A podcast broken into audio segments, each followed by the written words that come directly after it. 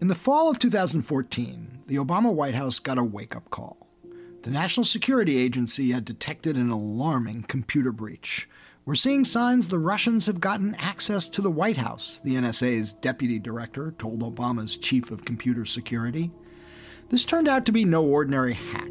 Russia's Foreign Intelligence Service, the SVR, had penetrated not just the White House computer system, but the State Department as well, and began exfiltrating data and emails of U.S. officials dealing with issues of interest to Moscow. Even President Obama's private schedule was targeted. Little was said at the time about the hack and who was responsible, but it led to a furious cyber battle between NSA cyber sleuths and Russian hackers that one top official compared to hand to hand combat. But if this was a wake up call, the American government didn't stay woke. Less than two years later, the Russians struck again, hacking the Democratic National Committee and the Hillary Clinton campaign. And in recent days, U.S. officials discovered that the Russians were once again at it, this time using highly sophisticated new techniques to penetrate computers at the departments of Homeland Security, Treasury, Commerce, and State, as well as untold numbers of major U.S. corporations. Why do these attacks keep happening, and how come the billions we spend on cyber defenses aren't able to thwart them? We'll discuss with Alex Stamos, the former Chief Information Security Officer at Facebook and Yahoo, and then we'll talk to Tom LoBianco, Mike Pence's biographer, about what the Vice President's going to do on January 6th when he will be required to preside over the formal election of Joe Biden as President of the United States. All that and more on this episode of Skullduggery.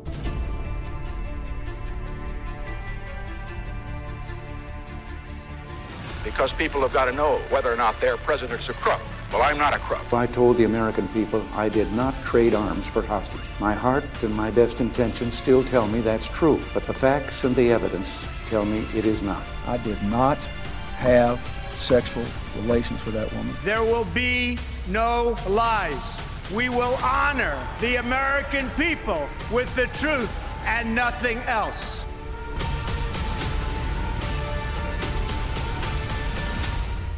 I'm Michael Isikoff, Chief Investigative Correspondent for Yahoo News. And I'm Dan Klaidman, Editor in Chief of Yahoo News. So, you know, to a certain extent, this is like deja vu all over again, as Yogi Berra famously said, dealing with a Russian hack. We spent so much time in 2016 talking about the Russians and their hacking uh, proclivities. Uh, and of course, it didn't start in 2016. They had a long history of doing it. But the idea that, you know, all these years later, after all the attention and controversy about Russians getting into our sensitive computer systems, the idea that this could happen again on a massive scale is pretty shocking. Well, there's a reason that our uh, our friend and uh, recent skullduggery guest David Sanger calls it the perfect weapon because it's cheap. You can do it from very far away, you know, mostly undetected or at least undetected before it's too late.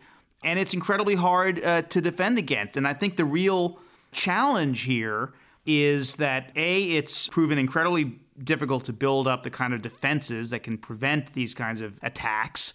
Retaliation, trying to deter offensive attacks from a rival uh, country is very difficult because there's the danger of escalation, which the Americans have not wanted to do. And no one, there are no sort of international set of norms that people can agree to or are willing to embrace. So that's why this keeps happening over and over again. And I think um, it's I, I, don't see how this is going to stop happening, and it's what we'll talk to uh, our excellent guest Alex Stamos about. Yeah, I mean, the other part of this is how it's going to factor in U.S.-Russian relations under the new Biden administration. I mean, already, you know, Biden is pretty much committed to punching back a lot harder at Putin, distinguishing himself from Donald Trump, and then you put this on top of it, uh, this this sort of major hack. Uh, Uh, by the Russians against our government. And even though, even though this is appears to be, at least so far, an espionage operation, not an influence operation, such as the Russians did in 2016. And we'll discuss with Stamos just why that distinction is so critical. But I just think it's going to um, add one more layer of complexity uh, that the Biden people have to deal with in trying to figure out what stance they take with with Putin. But uh, before we get there, let's take a nod to the developments this week. Mitch McConnell uh, formally came around to accepting the results of the election and uh, congratulated Joe Biden. Well, that actually takes us back to Putin because he did it like, you know, I don't know, 12 or 24 hours after Putin congratulated Biden on Twitter. I think, you know, for Mitch so McConnell, Putin maybe first, and then and then Moscow Mitch, as the resistance folks call him, followed suit. Right? Yeah. it wasn't a good look to have uh, Putin congratulating him before the uh, uh, Senate majority. But look, let me did. just say something to inflame a good chunk of our listeners. McConnell does the right thing uh, just a few days after uh, Bill Barr did the right thing and uh, declared that there was no evidence of, of voter fraud that would have changed the outcome of the election. And of course, then after pissing off Trump, Barr resigns. So I was going to say, like, uh, two cheers for Mitch McConnell and, and Bill Barr. Um, the guardrails. Okay, let's not make that as- the title as- of this as- podcast, please. Isikoff, it's not going to help. The guardrails yes. held, and uh, for all for whatever their earlier sins at this uh, critical time when the president was becoming wackier and wackier. you know, Wow, these they, two they Republicans. recognized epistemological reality. That is Okay. that's amazing. I said two Hey, cheers, look, not three you know, cheers, And okay? in waiting, Yeah. you know, they did damage Yeah. by waiting for forty days or, or, or yeah, fair enough, was. fair But, enough. Okay. But but look, you know, at the end they did it, and it did put a coda on it, and and given you know the extent to which Trump and his minions had whipped up his base into a frenzy, you know, there was some tricky politics there on the Republican side for how you handle that. And yes, they should have done it earlier, but the fact is they did it. So let's. Uh, Let's give some small credit where credit is due, but the question is Mike Pence. Nobody has been more obsequious and slavish in his praise of uh, of Donald Trump, and it will be Mike Pence who, on January sixth, is required as vice president to preside over the Senate and accept the results of the election. It's going to be really interesting to watch how he It will be. that. I mean, he's for all of his obsequiousness, he is a silky smooth politician in some ways, but I think this is going to be one of his bigger challenges. So it'll be interesting to watch uh, how he handles it. Yes, it will. And um, we got the perfect uh, guy to talk about it, Tom LoBianco. So let's get to it.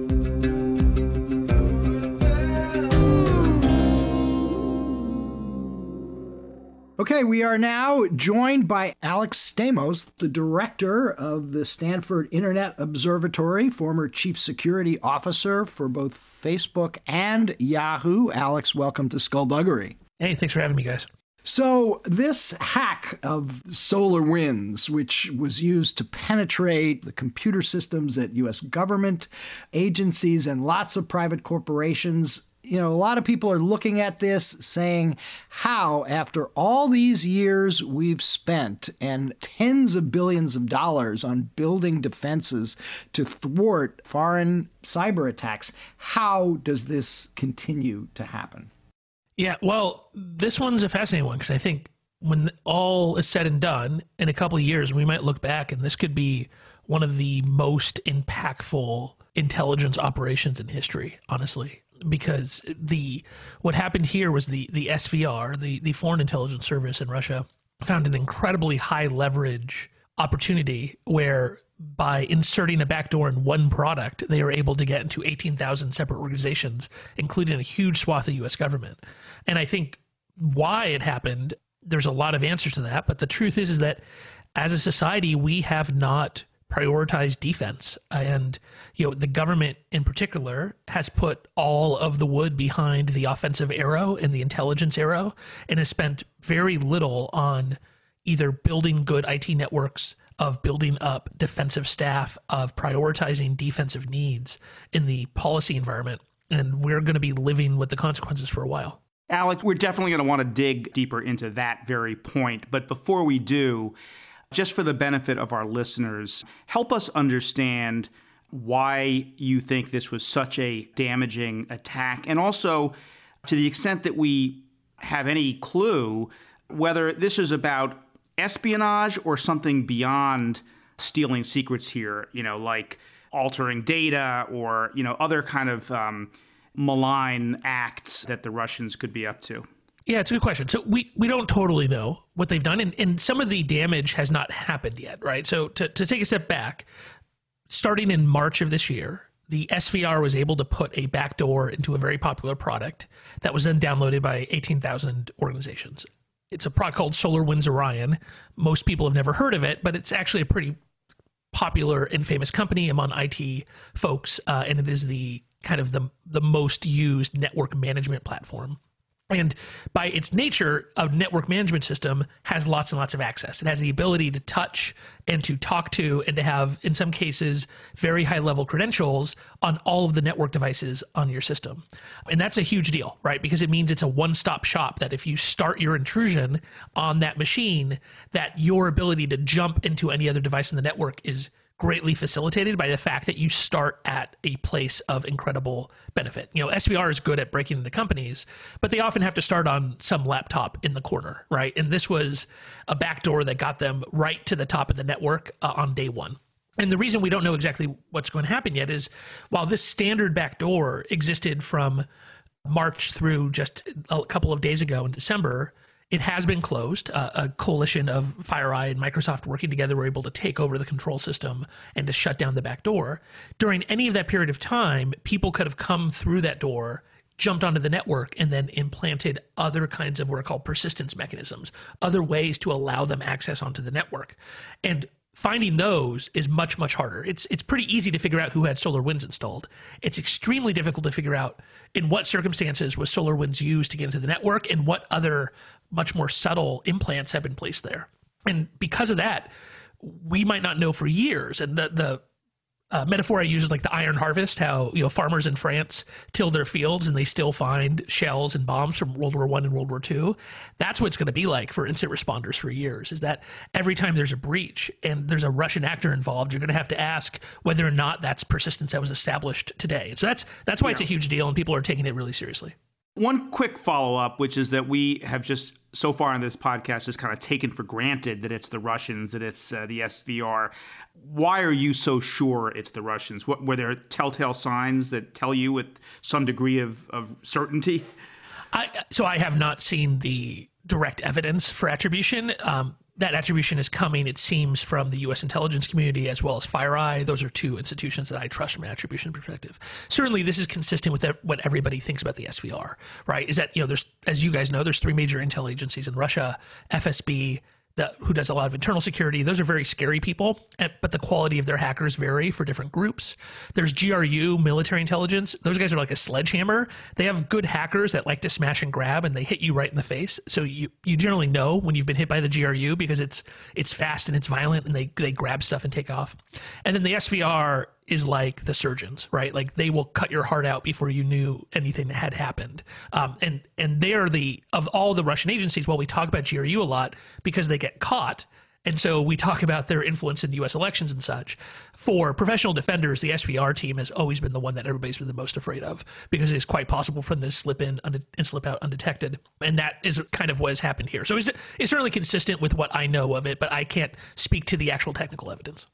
So, you know, we've all been taught to be wary of spear phishing attacks, which is the sort of standard way that foreign actors have injected malware into our computers and stolen our data. You know, you get the email from it looks like somebody you know or from an, an office you know, there's an attachment. People used to click on the attachments. Now, I think we've all been pretty much made aware that you don't click on an attachment you get Right. in an email.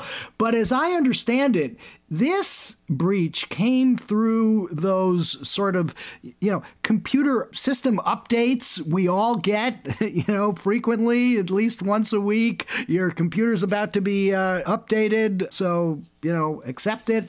And we don't think much about it. So I guess my question is how come from the cyber defense side, we didn't hear more about the potential threat through such a uh, technique before. Well, so people in in cybersecurity have talked about this kind of issue in the past. To be tr- to be honest, right? It, we call them supply chain attacks or upstream attacks, and they have there have been a number of them in the past. Uh, famously, RSA was broken into to allow the Chinese to break into Lockheed Martin, so they stole all the code, uh, the the secret keys for the SecurID tokens. Those little tokens you had to carry around uh, before the cell phone era of two-factor authentication. There was Juniper, who originally put a backdoor in for the NSA, and then their backdoor was backdoored uh, by somebody else. Uh, it is assumed the Chinese, but it, nobody's ever really determined who did it. And so these things have happened before. This one is pretty special, though. Um, I, don't think it was an auto update. I think it was actually manually initiated, but there was really no indication for the network administrators who were doing the right thing and keeping their critical enterprise software up to date that this would have that backdoor. The, the binary was signed, it came from the official location without disassembling without taking apart the entire binary and, and reading through it incredibly carefully, there's really no good way to catch this. And that is what's scary here because if you run a large network, you have thousands of pieces of software on that network, right? The this is an entire area of risk for which companies have vendor risk management teams whose entire job it is to triage the different products and then determine the risk. But for the point of where somebody's able to silently get into the continuous integration pipeline of a company like SolarWinds, insert their backdoor in a way that nobody sees it, and it ends up in a signed official binary, that is a very, very difficult risk to foreclose upon. And it is going to be very difficult to, to figure out kind of good ways to prevent this in the future. Well, that raises the point that you had made earlier about we have not invested enough. We've invested too much in offensive strategies and not enough in, in defensive. And I guess I guess there's sort of three ways that I can think of that you sort of deal with this challenge. One is which may be the most the bluntest instrument is kind of retaliatory acts and you know that kind of deterrence. Then there is defensive that you alluded to, which I want to hear you talk about. And then there's also can we construct some sort of international rules, you know, to govern cyber, and um, that may maybe that's the biggest challenge of all. But why do you think we have not invested enough in um, in defensive, and what do you think we need to do about it? So there's two questions there. So I'll, I'll take the norms question first of whether or not we can create norms where this doesn't happen. I don't think the United States is in any position, honestly, to do that. And, and in the past, we have explicitly said that this kind of hacking is okay. So, you know, to be clear, there's no obvious damage has been caused by this. While SVR was in a position where they could have caused a huge amount of damage to American companies and the American government, it looks like it was just used for espionage. And in every situation where the U.S. has been in a negotiating position to create new s- rules around cyber, we have explicitly taken espionage off the table because we do it all the time. We do it well. There's actually a great uh, kind of blockbuster story that I'm sure both of you read this year from Greg Miller at the Washington Post, where he uncovered that Crypto AG, this Swiss cryptography company, has actually been owned by the CIA for decades and has been uh, and spent much of the 20th century creating backdoored encryption products that were sold around the world, right? So the US has taken advantage of this kind of stuff in the past. When we did a deal with China around hacking, President Obama and President Xi came up with a, a deal. They explicitly set aside espionage as something that would still be allowed under the deal. That really they're only trying to get at economic hacking. So if the US wants to maintain this kind of capability ourselves, I don't think we're ever going to get put ourselves in a position where we're going to say that this is against international law or international norms. Well, we make a distinction between espionage and acts of war, right? Or influence operations, I think is the Right. is the word, and that's what the Russians were doing in 2016, in which they used hack data for you know a, a political influ- influence operation on the 2016 election. So, So- I, I do think there's a need. I mean, I, I do think there's a need to create better norms here and create deterrence. I'm just saying, like, this specific operation is completely consistent with the way the United States has acted in the past. And I expect that we are not going to want to foreclose the kind of capabilities that we have. But if we are we capable of defending against these kinds of attacks? I mean, the the sort of I think sense that a lot of people have is that you're always a couple of steps behind the hackers. You just can't quite catch up. Uh, so in modern defense, to be a CISO in 2020, it's kind of like being part of, you know, there's there's Eastern religions that believe you have to kind of admit the inevitability of death before you can find enlightenment. That's what it's like to be a CISO in 2020, right? Is you have to accept the inevitability of breach, and then you breathe and move past it, and you can move on to to cyber enlightenment once you accept that, right? Like the truth is, is that you cannot keep these kinds of actors from getting your network. What we can do is we can catch them faster and reduce the impact. And that's, I think, what we have to focus on here. Honestly, like stopping the SolarWinds supply chain attack is spectacularly hard, right? And even if you close that, stopping the SVR from getting a foothold in your network is extremely hard. The bigger question is, is why were they able to step out of that Orion system and do a bunch of stuff on these networks and not get caught until FireEye caught them in December, right? Why did they have such a long runway to be able to do this kind of stuff? That's what we need to focus on.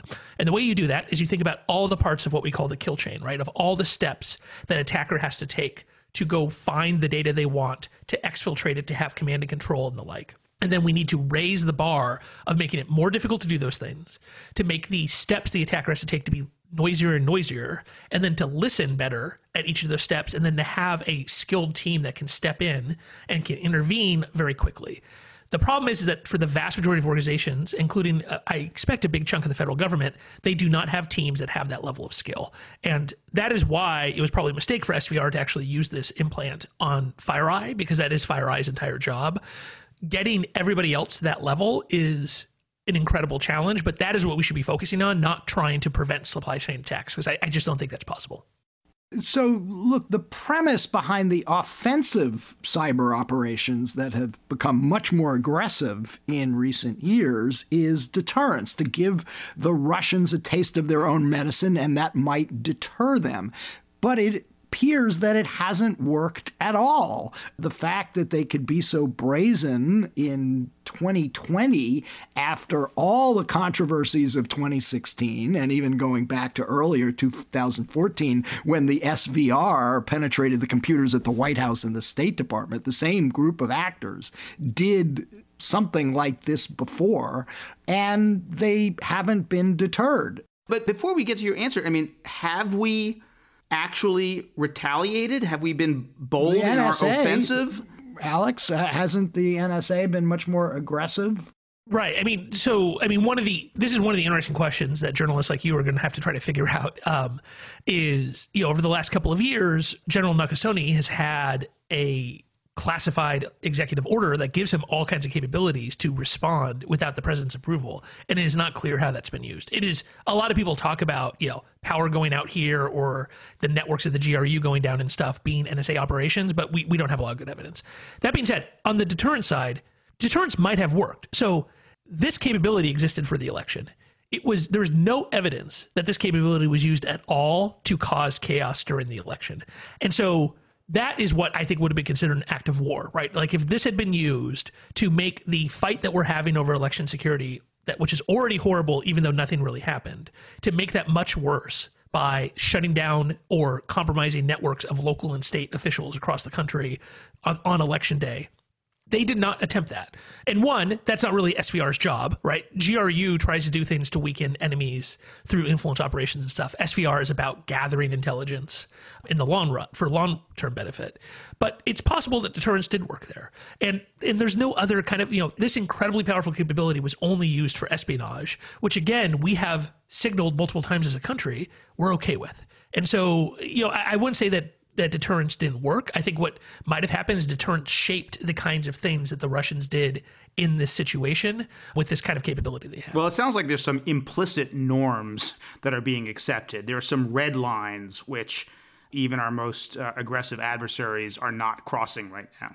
Right. Yes, and I, I, do think that's true. Like we have yet to see a really broad destructive attack. Now, there's a lot of destruction from ransomware, and it's because those are not generally state groups. They're groups that sometimes governments allow to operate, but those guys are just trying to make money, and so deterring them is about catching the individuals and making their lives hell, right? And I, I do think there's more to be done there. But when it comes to this, I, I things could have been much worse from a damage perspective, and certainly around the election, this capability, which very much existed on election day could have could have really really made things much worse. So, Alex, as an expert in this field, are there steps that we should all be taking as consumers? Are there steps you're taking as a result of this to sort of better defend ourselves personally from these sorts of breaches?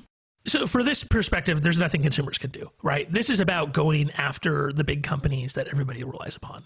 I, I, do have a couple of things I'd like to see the government do and big companies do together, right? One, I think we need to have a capability in the government to study these issues and to bring transparency of what happened and what the root cause failures were. So, I kind of call you know what people have talked about for a while, and maybe its time has finally come, is effectively an NTSB for cyber. When a plane crashes, we end up with a 600 page report a year later with everything from the how the bolt failed all the way up to the management decisions that that created that situation. That is not going to happen here, right? Like you you still have parts of the US government saying that they're not going to answer questions about whether they are breached or not. Of the 18 of all of the private companies, only a fraction of them are ever going to be public. Most of them are going to cover it up. They have no obligation unless there's a, a breach of, of personal data like email addresses and credit card numbers. They have no obligation to come forward. And that's ridiculous because the truth is, is really good hackers don't care at all about social security numbers. They don't care about stealing people's credit card numbers. They care about the information that gives them long-term geostrategic power. And so we need to change the way that not just have breach notification, but effectively intrusion notification laws.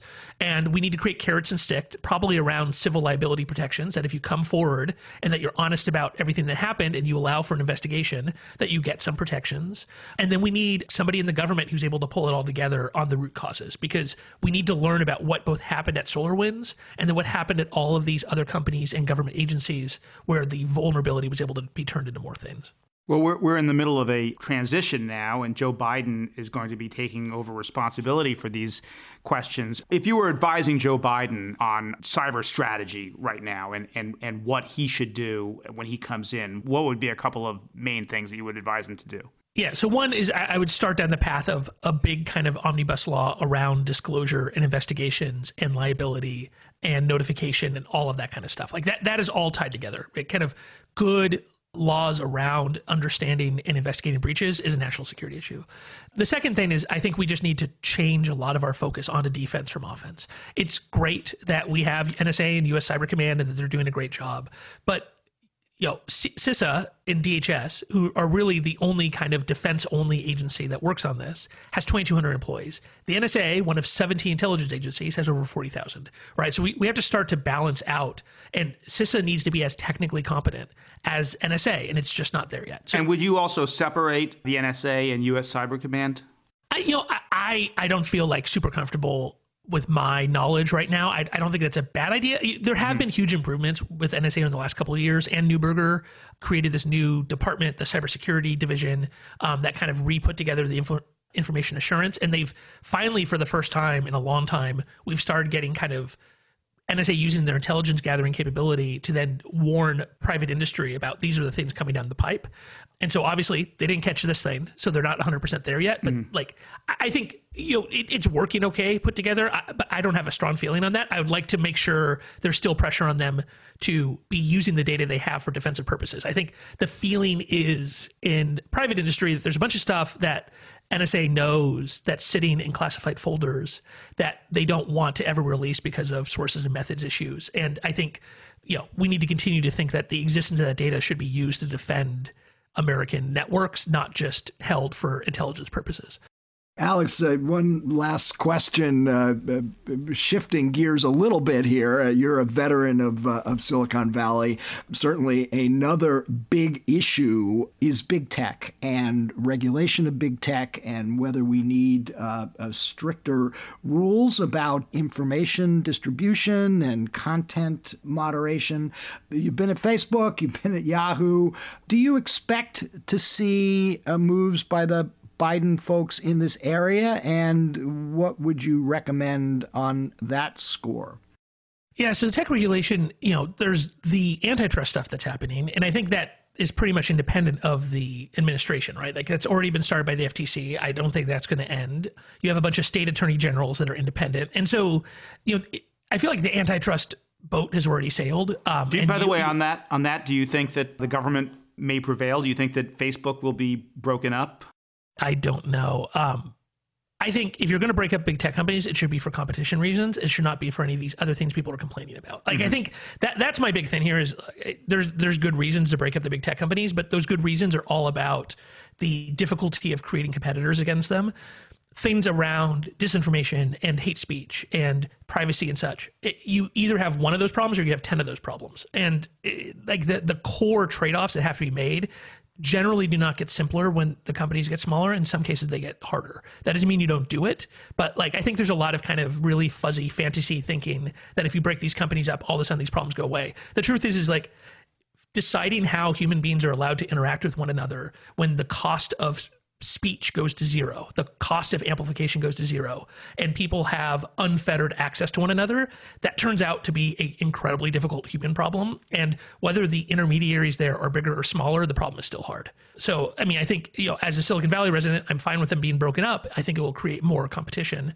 There's a lot of arguments of it's not being possible to break Facebook up. I don't think that's true. I've said so publicly. I think it's definitely, it's not super easy, but it's, it's definitely possible. But I also don't think it solves a bunch of the problems that people are are laying at the antitrust feet. Well, you've also suggested that Zuckerberg should step down as CEO.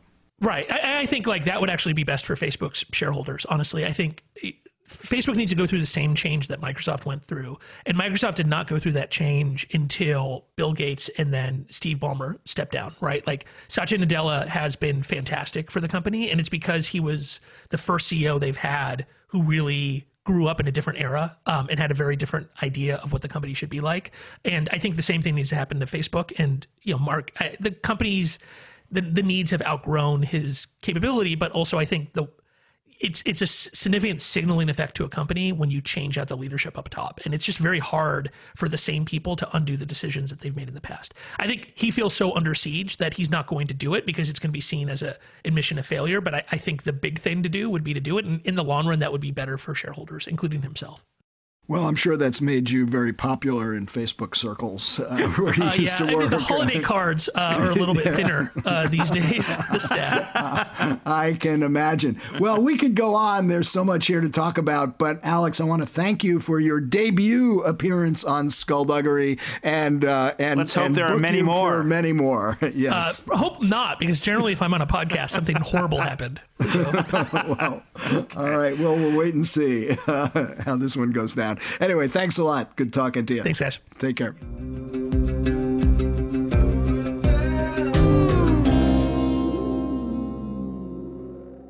Tom LoBianco is the Washington correspondent for Business Insider and Mike Pence's biographer. He's the author of Piety and Power Mike Pence and the Taking of the White House.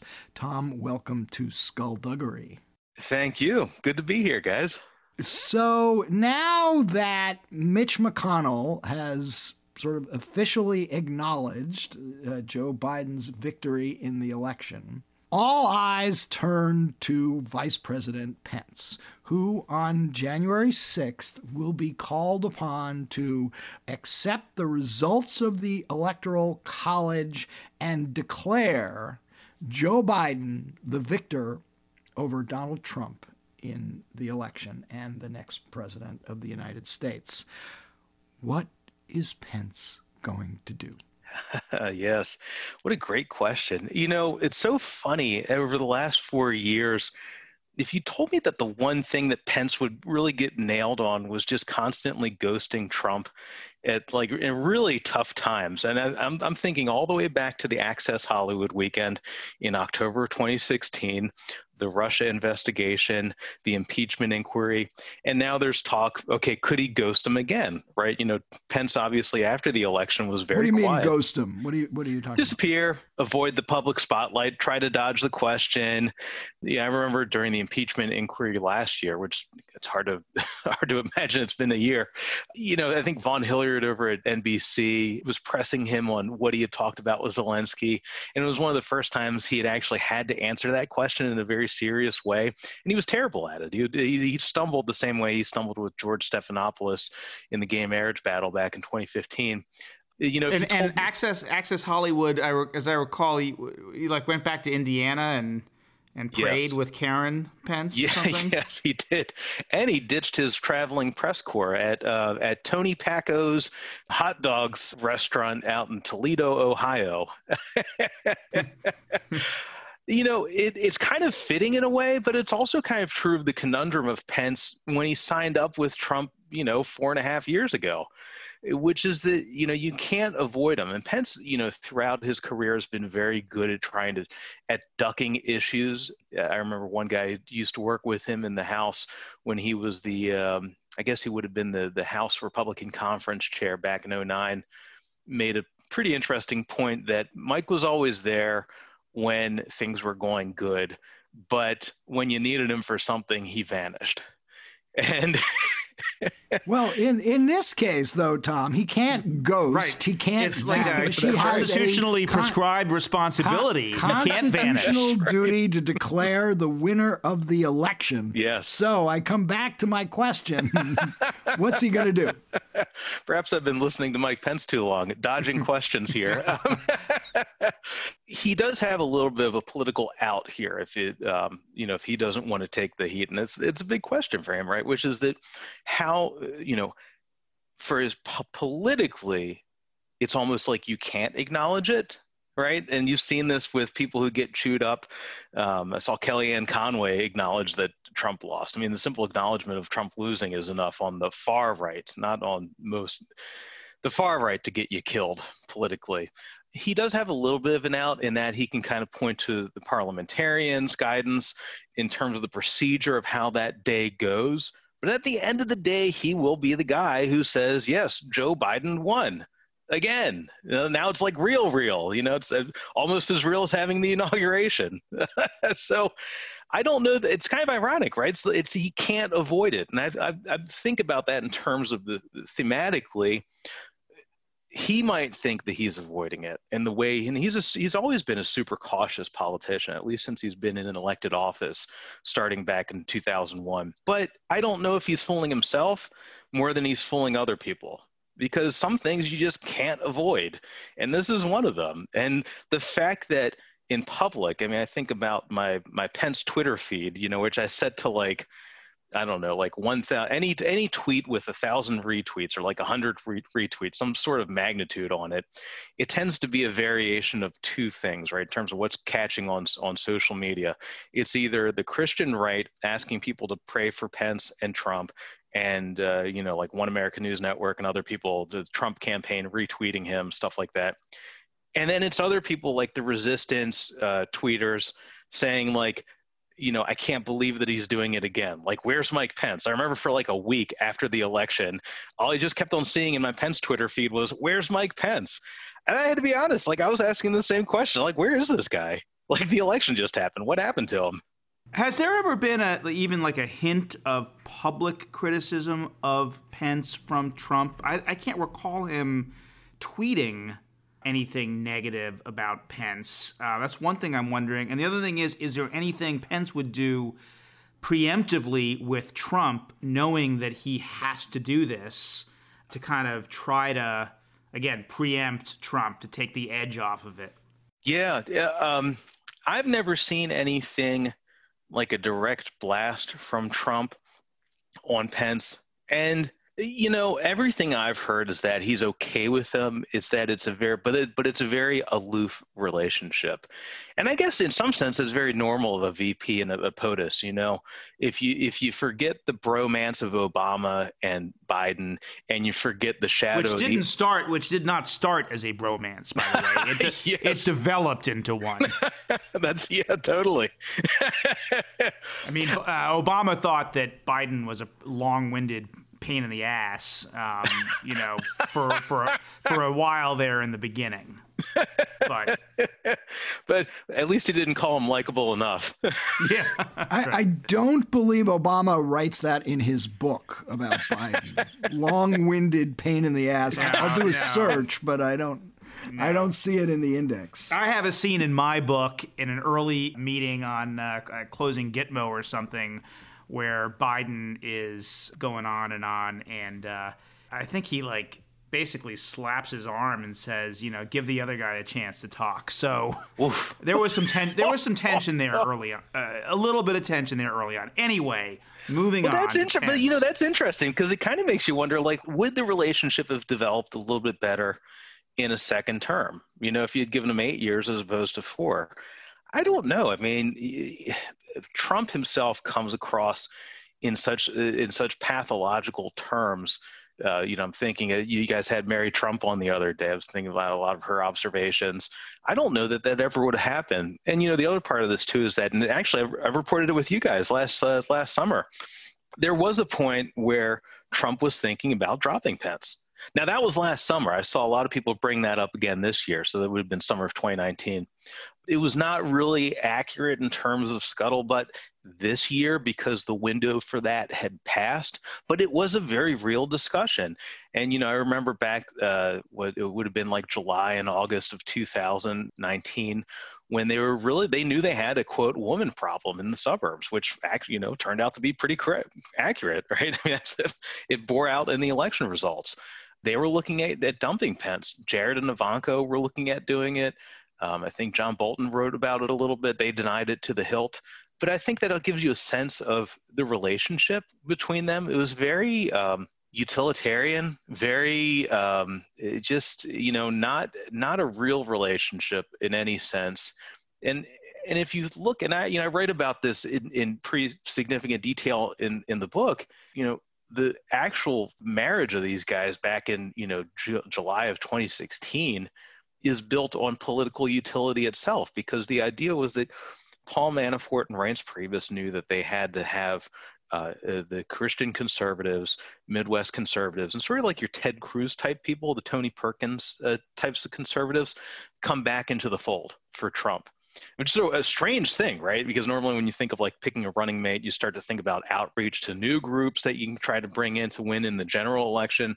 But this was about doing damage control with the with the conservative base on the right. And as it turned out, it worked. You know, Tony Fabrizio, who was uh, he's a Paul Manafort guy, and he was still on the he stuck around through the through the reelect in 2020 fabrizio ran the numbers on this and if you recall back in july 2016 the last three candidates on the on the short list were chris christie newt gingrich and mike pence. And Trump was not hot on Pence at all.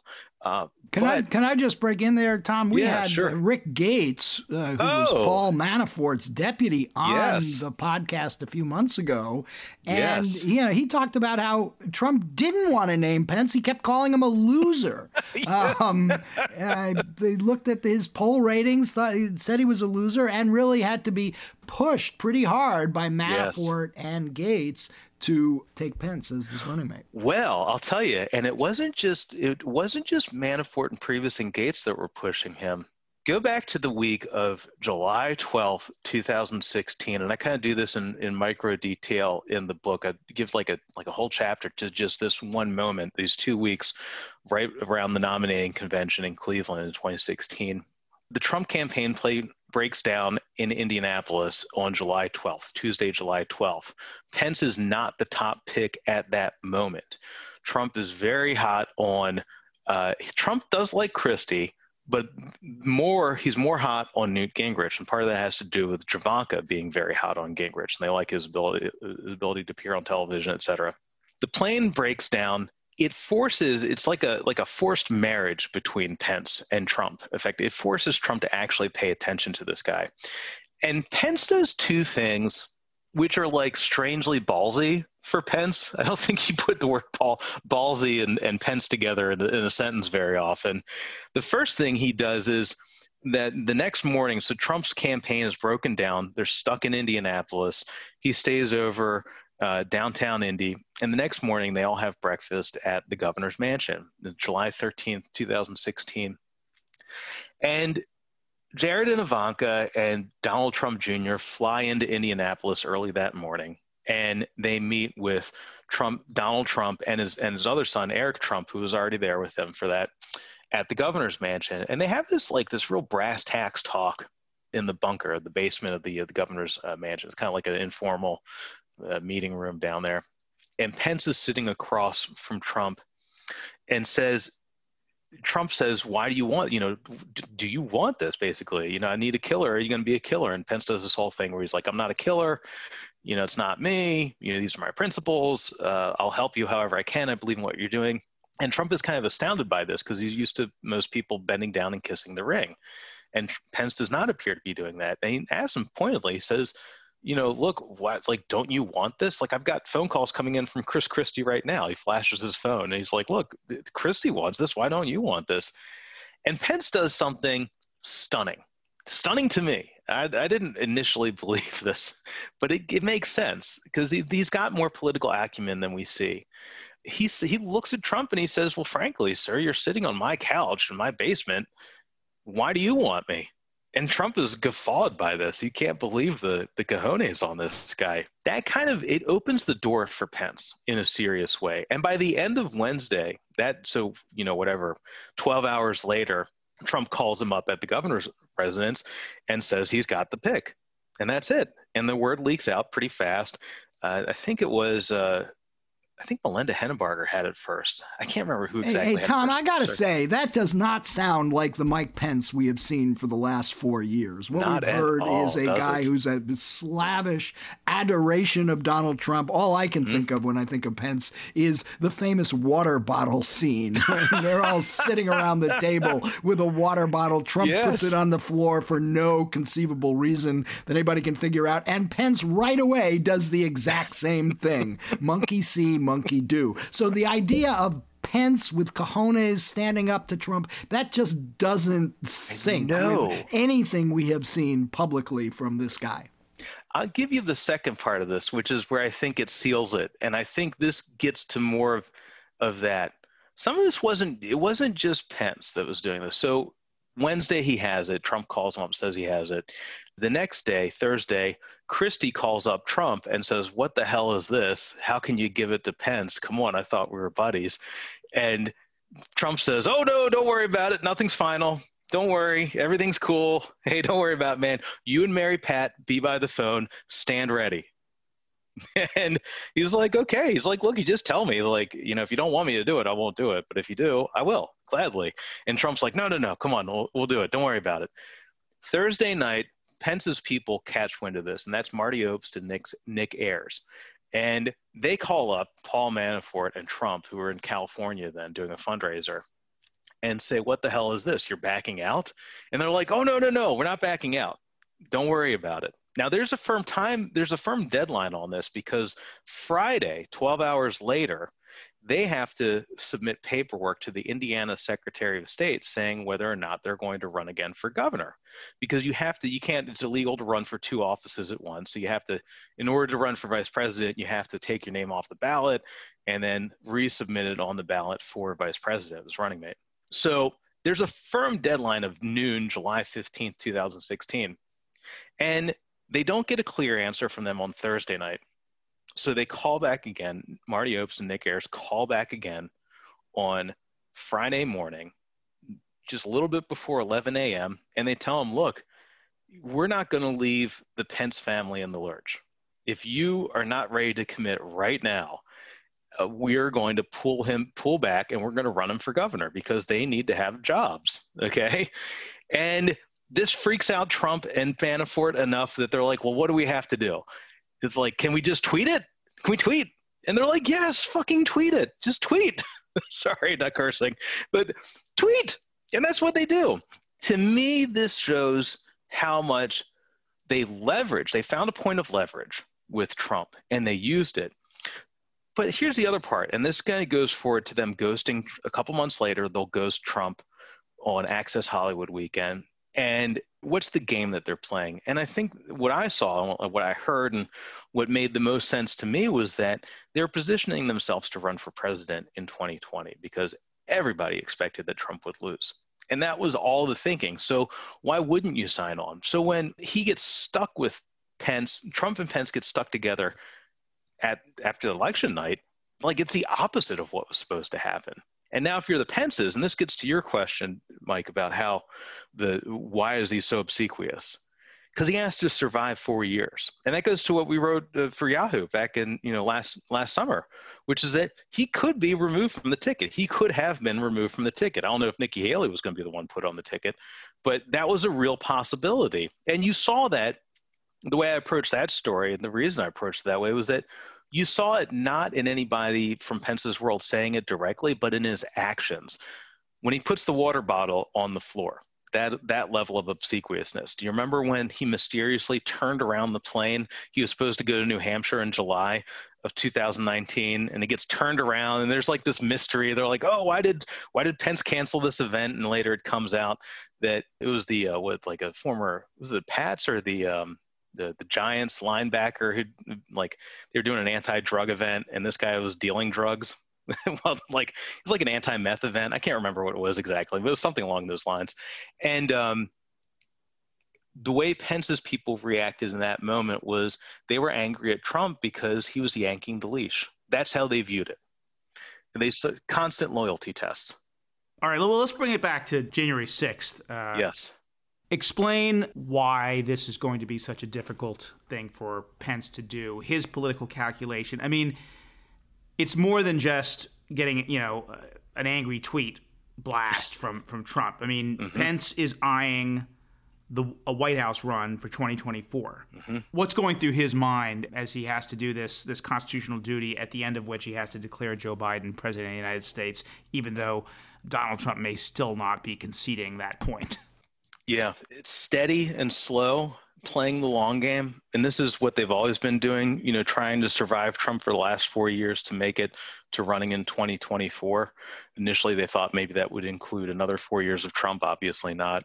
Uh, you know, there's this kind of goes to Pence as a weather vane on the right, he's a very good indicator of, of, the movement on the right at any given moment. You know, and you can see that in his changes. I mean, same as anybody else, really. Um, Rubio, for instance, there's a big question. This goes to the the question of the future of the GOP right now. And, and I, when I talk with strategists, when I talk with Pence people, when I talk with Trump advisors, there is an incredible lack of clarity about this because nobody seems to have a really good sense how firm this let's just walk this back just a step why does everybody act this way? If you're a Republican, why do you act this way? If you are Kelly Loeffler and you continue to insist that the election was stolen without any evidence, you know, why do you do that? You know, why do you have a Jeff Flake and a Bob Corker, but not, you know, whatever, 50 other Republican senators acting that way? Trump controls the base. But here's the big caveat here. I am starting to hear people talk a little bit more about whether or not that remember remember we talked about in July of 2016 that need to repair the conservatives uh, with the Trump base, kind of bring them back into the fold to help Trump. I have caught a little bit of this, and we and we wrote this up in the in the update of our 2024 presidential rankings, which just came out a couple days ago. I'm starting to hear a little bit more that maybe the conservatives are ready to break again. And by my conservatives, I mean like members of the Council for National Policy, I recommend your listeners go check out that group. That's kind of like the old 80s Reagan conservatives. You got, uh, I think Ed Meese was on there and Bill Bennett, like that kind of that crowd. And it's a very social conservative type of world. You know, on the right, you you refer to them as movement conservatives. This, I'm sorry, this is a very long way of getting to the answer of what happens on January 6th. I'm not sure how much political peril there will be, and I'm and uh, for him if he if he presides over this Okay, but you know, he presides over it, but it seems to me he's got bigger problems than, you know, pissing off Donald Trump by doing his constitutional duty on January 6th. What are people going to remember him for? the COVID task Right, force. yes, right. He presided over a response that is widely viewed as a disaster. He echoed Trump saying it was all going to go away. Remember the op ed? In the Wall Street Journal column, he Yes. mocked the idea back in June of a second wave. Yes. Said we've got it all under control. And so I, it's hard for me to see how anybody could talk about Mike Pence in the future without front and center the disastrous performance of the COVID task force and the U.S. response to this pandemic. Nobody's going to give him a pass on that. He's been very artful in ducking it, but you know, what's his path to a political future given that huge albatross over any potential candidacy? It's um I- you know, I remember back in what March or whatever when uh, at the end of February when he got selected for this, and there was kind of that hot take floating around DC that oh, this will be the excuse, everything that Trump needs to blame COVID on Mike Pence, and you know, and that's it. And which is kind of silly because it, it, you know, yeah, he is ostensibly the leader of the task force, but Trump was the one who ended up taking the podium every day. You know, so it's clear that this was Trump's problem. Now that said you do see Pence trying to cash in on this, right? Talking about Operation Warp Speed constantly. And it, and it creates this like this cognitive dissonance. I mean, I get headaches normally. I get more headaches the more I pay attention to this crap. Um, where he's like, okay, now it's not a problem, but we have a vaccine. Don't worry about it. Everything's fine. Go out and eat. But I'm also leading the fight to make sure you can eat safely you know it's like these kind this this constant dissonance and you're seeing that again now actually. He's he's a master of the photo op. And i was laughing when they announced that he's going to have his uh, the vaccine taken on like live television on what uh, december 18th it's a very pence thing to do you know? And it's kind of like he can't figure out where to position himself on this. You know there was a moment back at the beginning of the covid uh, pandemic, like before we even knew how serious it was, at the end of February, where it's like people were un- there was a unified response similar to like 9/11, and man, it, I don't think that lasted more than two weeks. And I have to think at some point one of his Republican primary opponents, whether it's Nikki Haley or Kristi Noem or Ted Cruz or whoever, is going to just beat the living crap out of him with this COVID response. And it's not been a you're right that it's not a strong response from him and a lot of that has to do with his own predilections towards not being a good executive he's a message guy you know he's a he's a comms guy Well, what is his? Well, I got two questions for you. First of all, what is his message?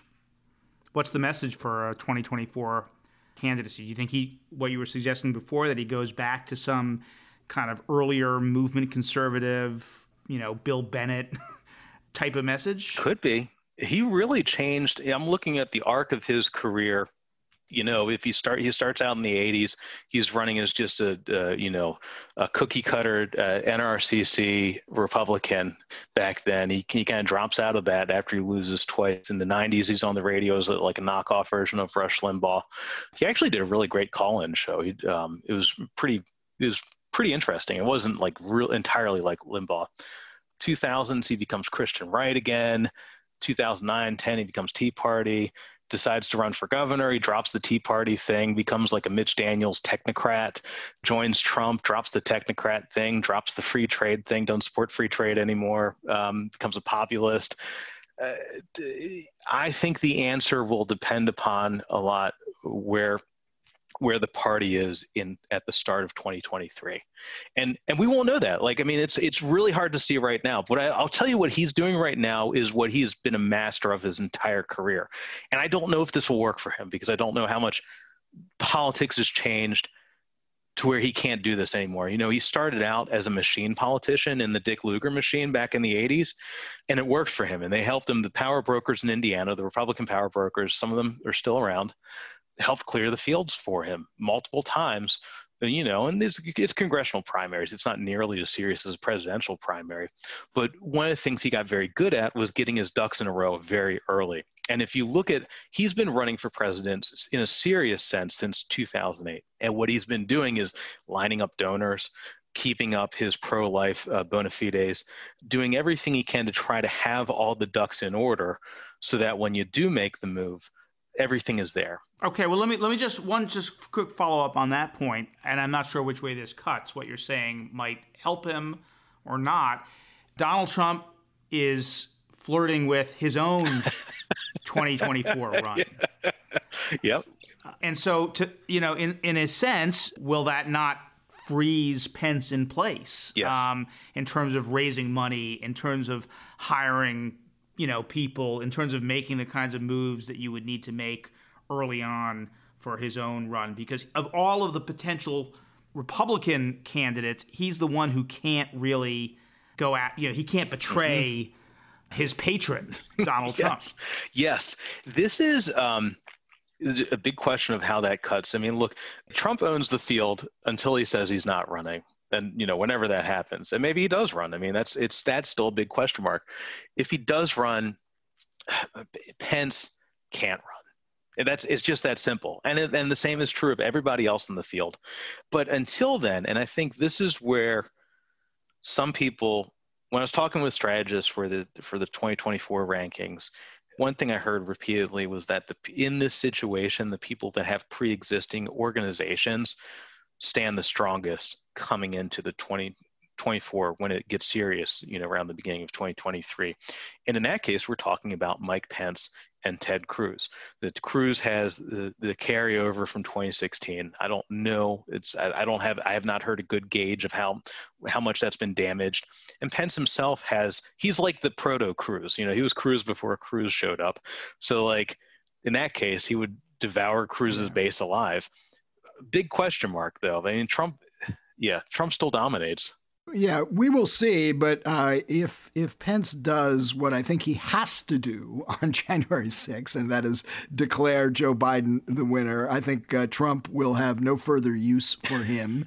it's not like Pence was ever a trusted advisor anyway for all his obsequiousness. Yeah, he doesn't um, need he, him anymore. He doesn't need, and I wouldn't be surprised if at some point you know, Trump just takes preemptive strikes at, at, at, Pence, pointing out he never did anything or suggesting he fucked up the COVID task force or, you know, who knows what Trump is capable of, but basically anything. So I think that pretty much would uh, neutralize Pence if his only real play is to appeal to that Trump base. It seems to me that others out there, whether it be Tom Cotton or Ted Cruz or Marco Rubio or Nikki Haley, uh, may have a better play for that Trump base than than Mike Pence does.